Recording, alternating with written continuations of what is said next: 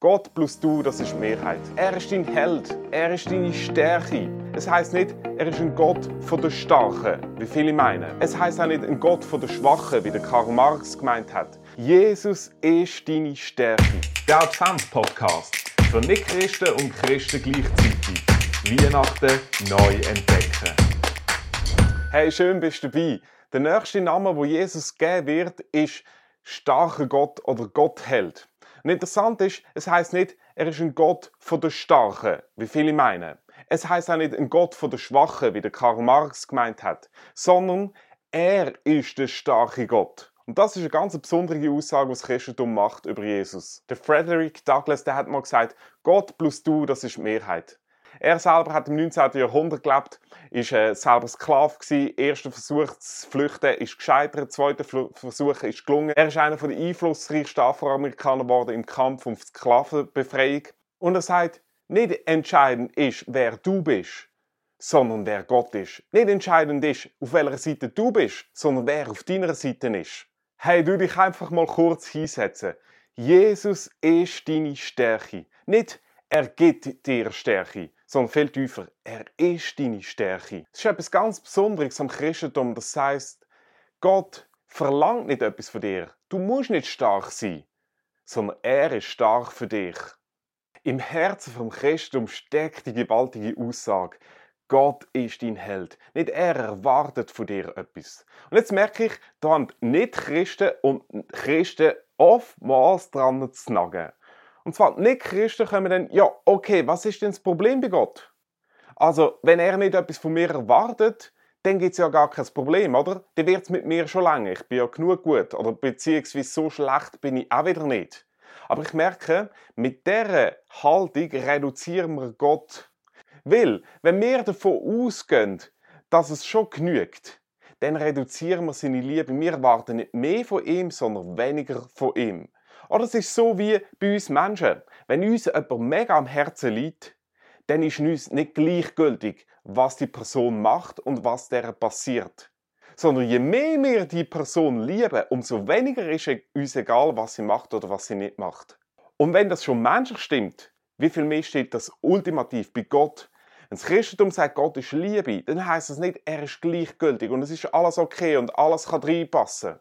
Aber die Essenz vom Christentum ist nicht, erwartet von dir etwas, sondern er gibt dir etwas. Das heißt aber nicht, dass ihm alles gleichgültig ist. Auf der anderen Seite merke ich viele Christen, die haben ein Problem, weil sie denken, ich muss trotzdem stark sein. Oder weil sie irgendwie sehen, okay, Gott ist zwar meine Stärke, aber er ist mir nicht alles gleichgültig, ich muss doch leisten. Ich lese zu wenig Bibel, ich bin zu wenig in der Kirche oder ich äh, tue zu wenig beten oder ich bin nicht so fromm oder ich weiß nicht so viel, was in der Bibel und Theologie ist. Und wir machen Gott zu einem Gott der Starken. Aber er ist der Gott der Stärke. Er selber ist der Gottheld, der starke Gott. Wir sagen, im Kern ist das der Unterschied vom Christentum zu allen anderen Religionen.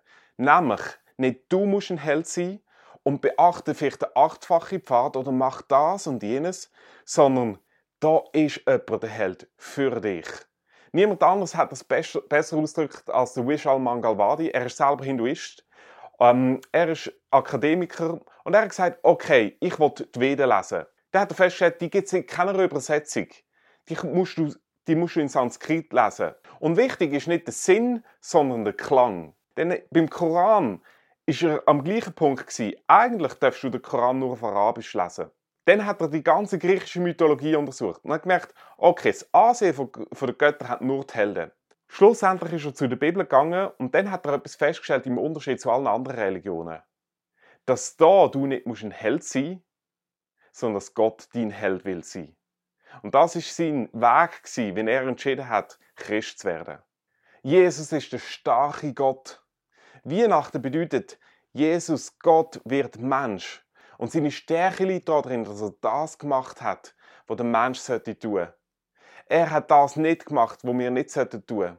Wenn du rückblickend auf dein Leben schaust, findest du immer in deinem Leben Sachen, wo du denkst im Nachhinein, hätte ich es doch besser nicht gemacht oder hätte ich doch das gemacht. Und der Jesus ist deine Stärke. Er wartet nicht von dir Stärke, sondern er ist es. Er hat alles gemacht, was du hättest sollen machen oder was du nicht hättest sollen machen. Und er stirbt und er vergeht dir Er vergeht dir alles und gibt dir ein neues Leben. Das macht das Christentum einzigartig und es macht es einzigartig als Weltreligion. Der Psychiater Manfred Lütz hat einen Bestseller geschrieben, Gott, eine kleine Geschichte des Größten. Und er sagt drinnen, eigentlich ist das Christentum die einzige Weltreligion. Wie kommt er auf das? Das siehst du kulturell. Der Richard Bauckham sagt, das Christentum zeigt mehr kulturelle Vielfalt als jede andere Religion. Und schaust du auf die Landkarte, siehst du genau das. 90% der Muslime leben in einem kleinen Streifen zwischen Südwestasien und Nordafrika. 95% der Hindus leben in Indien und in den unmittelbaren Nachbarländern. 88% der Buddhisten sind in Ostasien. Aber im Christentum leben 25% in Nord- und Südamerika, 25% in Europa, 22% in Afrika, 15% in Asien und 12% in Nordamerika. Und insgesamt ist Christentum die schnellst wachsende Religion überhaupt. In China leben heute konservativ geschätzt etwa 86 Millionen Christen. Das Christentum wächst aber so schnell, meistens als Untergrundkille, dass man davon ausgeht, dass im Jahr 2050 500 Millionen Chinesen Christen werden sein. Das sind heute rund ein Drittel von allen Chinesen. Das Christentum ist eigentlich die einzige echte Weltreligion. Keine andere Religion hat in so vielen Kulturen Platz gefunden, ohne dass es die Kulturen in der Essenz vereinheitlicht hätte oder abgeschafft hätte. Und warum ist das so? Es hängt genau an dieser Aussage. Gott will nicht, dass du so und so und so musst sein, genau das musst beachten und so musst aussehen, sondern wer er ist, er ist dein Held. Er ist der starke Gott. Setz dich hin und genieße das kurzen Moment. Gott, Jesus, ist deine Stärke. Der Advents Podcast für Nicht-Christen und Christen gleichzeitig. Weihnachten neu entdecken.